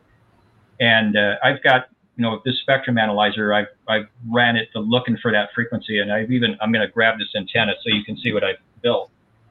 This is a um, copper conical antenna that I, I, it's still prototype, but I've tuned this between 1.3 to 1.8 gigahertz. It peaks at 1.4 to 1.6. I can detect a very low signal of 1.6 using this antenna and a lot of 40 dB of preamp gain. And it's just a small carrier wave, probably a satellite, but it is not the signal I saw at Skinwalker Ranch. And definitely the signal is anomalous. Uh, no one at the ranch was saying it was ET or alien communication. It was just a very strange signal that came up. Other uh, spectrum analysis was conducted trying to determine whether or not it was interference from the ranch. Um, I know what would come to mind from me would be like, is it a harmonic of 800 megahertz? Because if you overdrive the harmonic mixer of a spectrum analyzer with 800, you can get a 1.6 and so on or if it was 533 megahertz at high amplitude, 1.6 would be the third harmonic. It wasn't any of those things. Um, you know, and like I say, I've engineered circuits in, in uh, spectrum analyzers, and I understand how they work. Uh, I even worked with uh, or collaborated in, in ideas with Dr. Larry Lockwood, who was head of engineering at Tektronix um, in the spectrum analyzer uh, manufacturing. Hmm. Uh, I'm not sure if you understand this uh, this question here about the Village Labs from the Phoenix Lights. They claim to have been able to interpret video cam footage. Do you understand what that question is? Um, I'm not sure if there was anything that could be further vetted from it. Um, I know I cannot convert anything from video. Like, it, was there any information in the light? Um, unfortunately, when it's video recorded, it's framed and sampled, so it's all chopped at either 30 hertz or 60 hertz, and it would just sound like interpreted um, as noise or just garbage, um, and not anything that would be useful that I, we could look for any kind of information that might have been within the Phoenix Lights. I do believe the incident is real uh, because it um, it had too much provenance. Uh, Peter Davenport had an overwhelming number of people calling in describing yes. a V-shaped object, not flares dropped from an airplane. The right. flares were dropped two hours later. Right. Uh, so that seems to me that they flew those out as a decoy, and nobody's asking the questions. Well, why did you go out and throw a bunch of flares near the city? Yeah. You know. Yeah. And no, there was, no, a, there was too many people that saw, you know, the, mm-hmm. the shape of it, you know, blacking out the stars and you know stuff like that way too many people. Yeah, even even uh, uh, who was the governor at the time? Uh, Fife Symington. Fife Symington, who first made a mockery of it, came forward mm-hmm. and said that he had actually witnessed it. And in essence, he was just afraid to lose his job if he was to come forward and, and yeah. describe it. So yeah, it has solid provenance and of, of too many witnesses. We have video. I'm sure there's some videos of the actual flares that were dropped, and then that makes it case closed, of course, because they were yes. flares dropped. Yes, and and that's that's always the most of the videos the, you see are the flares. Mm-hmm. There's there's one or two. I think Tom King is one of the people that uh, did mm-hmm. a little bit of filming. There's yeah, I know Tom King. Yeah, yeah, yeah, yeah. yeah he's good. So, he's going to be on again uh, on the show again at some. Yeah, yeah yeah so that's that's got some real provenance to it and especially you know peter had uh, information from the actual pilots that were flying in the vicinity who witnessed this object yes. Well. so there's a lot more to it than what gets what's buried in that and it's unfortunate that this is what we deal with and uh, when somebody sees something um, it's it's even like when i when i discuss the 1.6 gigahertz it's easy to throw a label on it if you're not there and you're not using an RF spectrum analyzer. But when you're there and you witness it, it's a whole different experience than than for you to be in an armchair just saying, "Oh, I can think of a hundred things that could explain that frequency." Yeah. But and they vetted it. and I didn't detect it here in this vicinity. It still may have an explanation that we just didn't figure out, and it just didn't fit the norm of technology that's using that frequency. Do you happen to understand this question here? Do you know if they use passive lights? What do you understand what that question is? Passive lights. Uh, uh maybe this has to do with uh, the UAP phenomenon. I uh, know um, that uh, the many UAP have been or UFOs. I prefer to say UFOs because I'm I'm not so concerned yeah, about political correctness. um, that's really what it comes down to the stigma. And anyway, uh, or the, the, the stigma of it. It's because there's been many reports dating back from the beginning when UFOs were reported. People were seeing lights on these UFOs fluctuating in lights and changing colors. That there may very well be information being conveyed in that light, hmm. and an attempt, much like what we see in our undersea uh, life forms, the jellyfish and fish when when the first explorers went down in the depths of the oceans with their submarine and they were in complete blackness and they reported seeing self-luminous um, aquatic animals yeah. mm-hmm. making all kinds of bizarre shapes and colors and it was quite a story when they surfaced and said hey we saw this weird stuff oh yeah you guys were drinking when you were down there and and now you know it's now become common knowledge that, in fact, we have jellyfish and, and other animals that use phosphorus for communication. Yeah. And we can see them uh, display this phosphorus and colors uh, where they're able to trigger it with the internal voltages of their, their nervous system uh, for all kinds of purposes of communication or threat or, or concealment. And we don't really seem to make that analogy of understanding that life form that the life forms that we may be interacting with may have come from that type of communication or that their communication isn't done through vocalization but it's done through light. And and we have to look at all um, aspects of evolution that could take place. So imagine if those aquatic uh, animals had enough time to where they could get on Earth uh, on the lands and and become mammals and and build machinery. Hmm. They may not evolve the vocalizations, but just do um, optic type communication. And this is one of the reasons why I'm exploring that because no one else is really doing it. We're we're playing with radios, and uh, I'm believing that whatever phenomenon we're we're seeing in a multitude multitude of, of area, areas that it is a um, when we're using radio, it's analogous to sending smoke signals. So when we're trying to send smoke sure. signals that it be detected, we need to try something more advanced to capture their antenna or capture their in, uh, attention. And this is why I'm pushing the light spectrum because it's it kind of leapfrogs the radio signals into a much higher frequency and it, that separates my signals from the, the background noise floor of modern technology where if you use a spectrum analyzer like the one i'm using here there's just a multitude of carriers and noise from just about every transmitter that's out there. And pretty hard to be separated from that if you just send out one signal. You need to move into a spectrum where you're just outside of everybody else's noise floor. You know uh, the one thing I've asked Seth Shostak, you know, I said, radio signals really? Do you think, you know, and well, I do understand it's better than doing nothing, looking for a radio signal, you know, it's better than yeah. doing nothing. Uh, but still, uh, you know, it's a, it's hard to tell what the technologies will be. Now, I want to get back to what you said earlier, mm-hmm. or this whole discussion for the question that was posed, and that is, uh, I have heard over the years different people explain, you know, their UFO sightings and and more times than not, you will hear them say there was something very unusual about the lights, the lights yeah. of the thing, something very unusual about the color, something very unusual about the way it behaved or or didn't behave like a, a normal light beam, uh, and mm-hmm. all that, almost like it's contained there's all these weird things when it comes to light. It's about the visual of it, and I think that's the clue, and that's what astonishes me is that people aren't looking at that. and it, it's it's a no-brainer.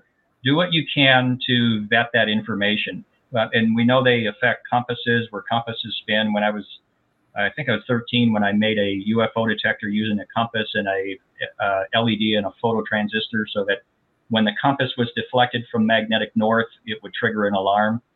Um, and just it, I guess it's known as the poor man's uh, UFO detector. I, I, remember I built it on a piece of plywood and a compass. I a compass I bought at Kmart. Yeah, it worked. Um, so we're we're still being very limited because what we're doing is ascribing our human uh, anatomy and human intelligence to the intelligence that is out there, and we're also ascribing our interests. Like we say, oh, they're here to take our precious metals and our yeah. water and our resources and things. Yeah, they must think like are, we do, right? Yeah. They must think like we do. And they may not have an agenda. They may not have a vocabulary. They it could be something just out of this world where we're not going to understand what we're encountering. But when, when we see vari- variations of light, they obviously don't need it to see where they're going. They um, don't I, I really doubt that the light is a byproduct of a propulsion system or even an interdimensional shifting causing it. I think it's it's out there, it's sending out information, and we've been too dumb so far to acknowledge it. Hmm. But I, I want to get back to um, SETI and their use of radio it does make sense that they're they're looking a lot in the hydrogen band or looking at elements in space, and they're just trying to look to see if any of the signatures of those elements are being um, modulated or controlled in ways that are not of ordinary or natural phenomenon. And that's kind of what they're doing because that's really what all they can get because these signals are so small, so tiny. Um, hmm. I mean, they've got this, the sensitivity of their radar systems that they or their dishes that you see, the gain, and they're using uh, cryogenically cooled uh, preamplifiers to detect this. So the noise factor is its magnitude is more sensitive than this very expensive spectrum analyzer that I'm using. And, I, and then you wonder, did they get something, and then that that information is being squashed or not being reported to us, and hmm. and maybe they're other factors that are involved with it because I could see that happening if, if SETI is is under control where well we got some data but I'm just going to say we're going to keep looking. Hmm. and we, we know how those stories go uh, like when we talk about the Roswell incident. And I I know that I, uh, you had a lot of provenance from that. You had the chief intelligence officer from the army uh, you know, Jesse Marcel doing the investigation, happens on the material, says, "Wow, this is so incredible. This is looks like a, a crash saucer." Even shows a piece of this to his son Jesse Marcel Jr. Hmm. And you've got so many people of authority on that scene who said it was a flying saucer. Then later it's described as a downed weather balloon.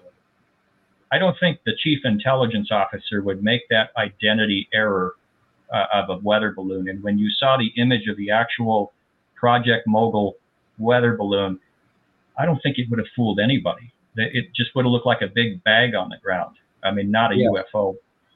And yeah, there's and, so much about that case that does, you yeah. know, why in the first place would they say they captured a disc? To begin with, they never had to say anything. Uh, they could have. they could have just kept quiet and and yeah. And, and then, then, why did they deploy such a resource on it? Uh, that's such a major resource to, to you, pick yeah. up every single little tiny scrap of it and all that. A, a weather then, balloon with microphones, big yeah. deal. I mean, and and then the prosaic explanation they gave, I think when they came out, it was in the mid '90s, and they said, "Oh, it, we dropped uh, uh, crash test dummies, crash, tum- crash test dummies that were dropped in 1953." Somehow happened in 1947. That's right. And Five these were six, yeah. six foot tall wooden dummies. Yeah. That were obviously wooden dummies. And apparently the people who time traveled or, or whatever looked at these wooden dummies and mistaken them for biological entities. Now there's a uh, Eyes on Cinema. Uh, they publish all these. I don't know where they get their footage, but one of them is an old interview in uh, England of these. Uh, it was an English woman married to a an American who uh, retired in England, and he would say to his kids all along that you know I saw a spacecraft, and Mhm. you know, and so when it got toward the end of his life, he kind of said, you know, you can't, and he always said, you can't tell anyone, you can't tell anyone, don't say a word, and he said that right to the end, you know, don't tell anyone. So, and he he describes Roswell. He was at Roswell. They looked into it. Yes, he was indeed there during that time, and uh, he was a cook. you know, so it sounds like he didn't have any involvement, but he said everyone was involved. He said he was in front of the the hangar before this thing was taken out of there, and he saw it, and uh, it it it was real, and you know, and you know, why would he say that to his kids in England and tell them not to say anything? And eventually, when he passed away, they felt like they had to talk about it. You know, I mean, uh, it, it's I don't know. I think there is something to Roswell. A lot of people say to me, Yeah. uh, they think there's nothing to it, uh, and I think that. well, I mean, how do you how do you purpose. discredit?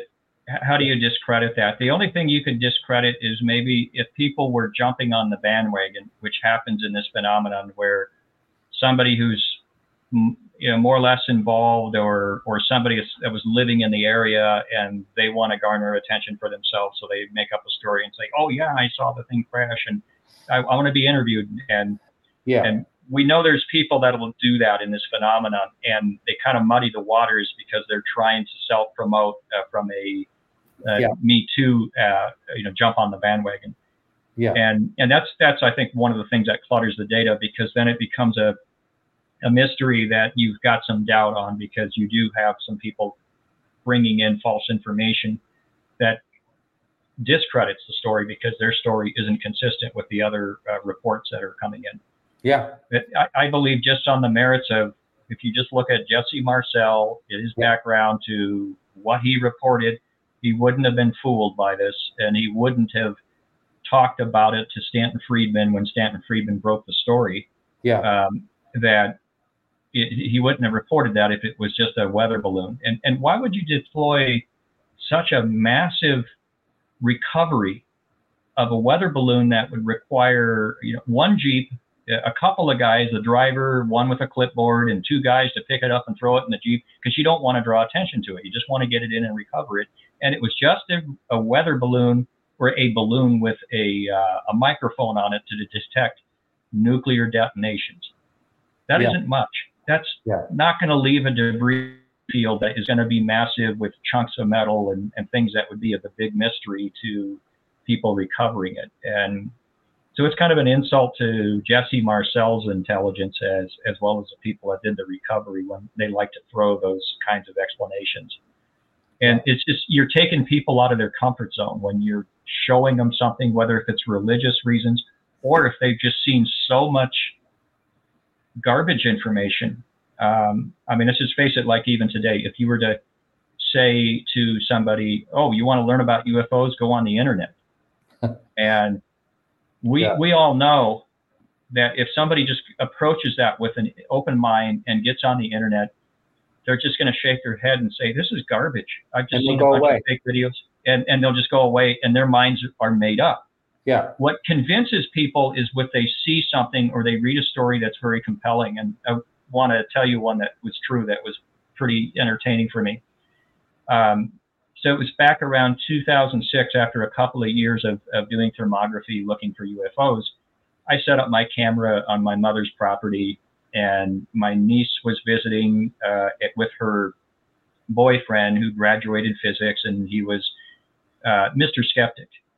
And he was sitting in on this session where I had set up a couple thermal cameras and we were videotaping, looking for, you know, sky watching. We weren't getting anything. And he was just telling me, oh, yeah, I don't believe in this stuff, blah, blah, blah, whatever. And I said, okay, well, you haven't seen anything convincing, but maybe we'll get something.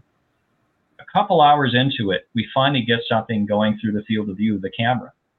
And as soon as it appears, it, I, I remember it was a, a triangle formation, very cold, and I pointed it out and I started dialoguing as it was transiting the field of view and telling uh, him that, well, notice the temperature is very low temperature, and this guy is just gasping for air. He's just, he's Oh. going, "Ah, that's a UFO. I go, yes, it is. Uh, and I said, notice the temperature. It is clearly not a bird flock, as we've seen a few. And he, well, you're just talking about it so matter of fact. I said, I've seen enough of them. And and he he just apologized to me. He says, I never would have believed it until I witnessed it. And then Yeah. he was a believer from that time on. Yeah. So uh, he, I'm sure, had seen a lot of garbage information. Hollywood really hasn't helped us with that because of, I mean, some movies maybe have, but I mean, a lot of the dramas that are for entertainment, you know, we expect that a flying saucer is going to be a disc with landing gear and green aliens and, and you know, the, the stereotype of the Hollywood UFO. Yeah, yeah. No, a lot of it happens, and it's it's. Uh, I I find that uh, you know when people are looking into it, you know, I have to explain more of a Mhm. story when I'm doing this because so many people are looking into it. But you know, if you think you're going to find all the answers on YouTube, if you're new, um, there's there you're really going to have to weed it out. It really has to be weeded You, out. have, you, you really do have to be skeptical. You really have Yes. to be skeptical in what you see because there is real data, but you can go chase down something that isn't real. So many things are being propagated. I mean, that, let's say you and I said we were out in some expedition together and we saw these giant purple people eaters and they just came out of the spaceship. And I take a fuzzy image of some spaceship and I just said what came out was this. And then somebody else then takes a uh, makes an animation of what we saw and puts it on a website. And, this is just some stuff we made up. And then they put it on another website, and pretty soon it, it, it shows up in a number of websites. And then other joker comes along and says, "Oh yeah, I saw what those guys saw too." So now it's got it's got it's just some guy who wants attention, but he wants to be on the bandwagon. So now we got uh, corroboration of what we witnessed in multiple websites. Now it's been indoctrined as factual yeah, and it's, it it's happens a lot. It happens a lot. So we're having phenomenon that's being reported that has been hoaxed or it's been uh, misinterpreted. Uh, people that are experiencing dreams after they've seen a light in the sky and then they they take it up to another level, and that that's another problem because there are probably real cases where this is happening where people are experiencing things um, that are being cluttered with the people who are just looking for attention or they can't understand the difference between a dream and the reality of, of you know what what they're experiencing right. So when are we putting out that video?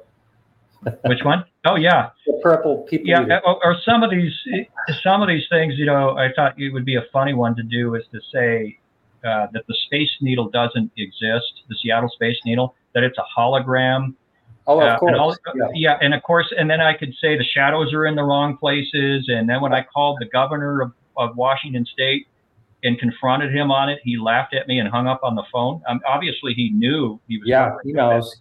Yeah, of course. Well, Why else would he hang up? Yeah, Yeah, why? So if you were to post that and make a YouTube video of it, you'd probably get one or two percent of the population yeah. believing you. Uh, Others Well, would just was like watch it that- to laugh at it, but it's it's what happens. The guy that started the joke that birds are what was it? Birds are birds aren't real. They're just like drones.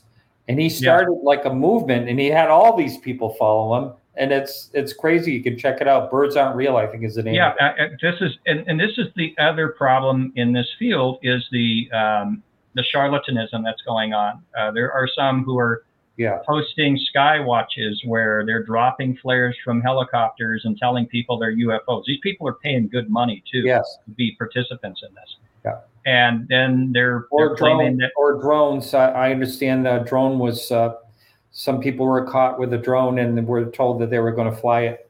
You know, during a Yeah. sky watch. You know. that that kind of stuff is happening. The um, floating balloons. I heard a story where somebody paid money to go up on a mountaintop to see a UFO during the daytime, and they had a scanner, credit card scanner of that person, and then somebody on the other side of the mountain was was launching balloons.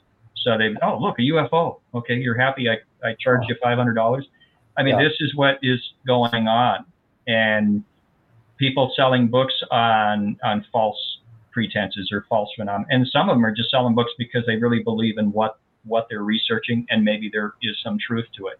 But it's these charlatans who are taking advantage of people, and charlatans need money, and that's one thing you can you can kind of identify from them. Yeah. They, in order to sustain more money than the average person. yeah, and, and ET needs money too. I mean, because ET can't fly that spacecraft without having U.S. dollars. That's right. And this is Well, I think this is a good Halloween sort of Yeah. ending to this. ETs need Yeah. money. So, yeah. yeah. One thing I wanted to bring up, and this was a technology breakthrough, was the I recently recorded the sound of Comet E3 Oh, yeah. ZTF. With uh, so what I did was I I purchased a very sensitive photomultiplier tube that covered uh, between 160 nanometers to 850 nanometers in visual spectrum, and I coupled this device with my circuitry to a telescope and aimed it at Comet E3 ZTF and was able to record the modulated light from the coma and nucleus. And you can see this video demo on YouTube with a technical dis- um, explanation. And I'm kind of excited about it because I didn't think it would be possible uh, due to the the multitude of fluctuating light coming from a comet would, in at least it, what I interpreted would be self-canceling. But I actually recorded sound from it, and I think it was modulated ultraviolet light. And to the best of my knowledge, when I've looked around, I couldn't find anyone else who's done this, including NASA. But NASA did record the sound of magnetic anomalies on a comet by uh, being close proximity in space and then recording that sound or rec- recording the magnetic and then speeding it up so we could hear it. But it wasn't actual audio. And I just recorded it straight through the system and picked up a, a very low frequency rumble that was very interesting. So, and this is some technology I think that could be implemented in looking at objects in the sky, such as the Oumuamua asteroid that came by that Avi Loeb was was interested in. It Yeah. was putting out light. We don't know how much of that light was passive from the sun, reflected of the sun, or if it had its own radiant light. This system would have determined whether or not there was any internal modulation coming from that light on these asteroids. So it could be another tool that could identify anomalous objects. So I'm excited about that. I know I'll get some flack from people probably because of professional jealousy or they didn't think of it or, or whatever, or they don't think the physics of it is possible. But that that's just the way it goes. Well, that's uh, all that for the listener and the Mhm. watcher of this. Uh, the show notes will be posted below uh, YouTube, and all that's in the show notes. All those videos that you did, they are all posted Okay. links right there. Great. So people can see that, yeah, that these things actually exist that I'm talking about.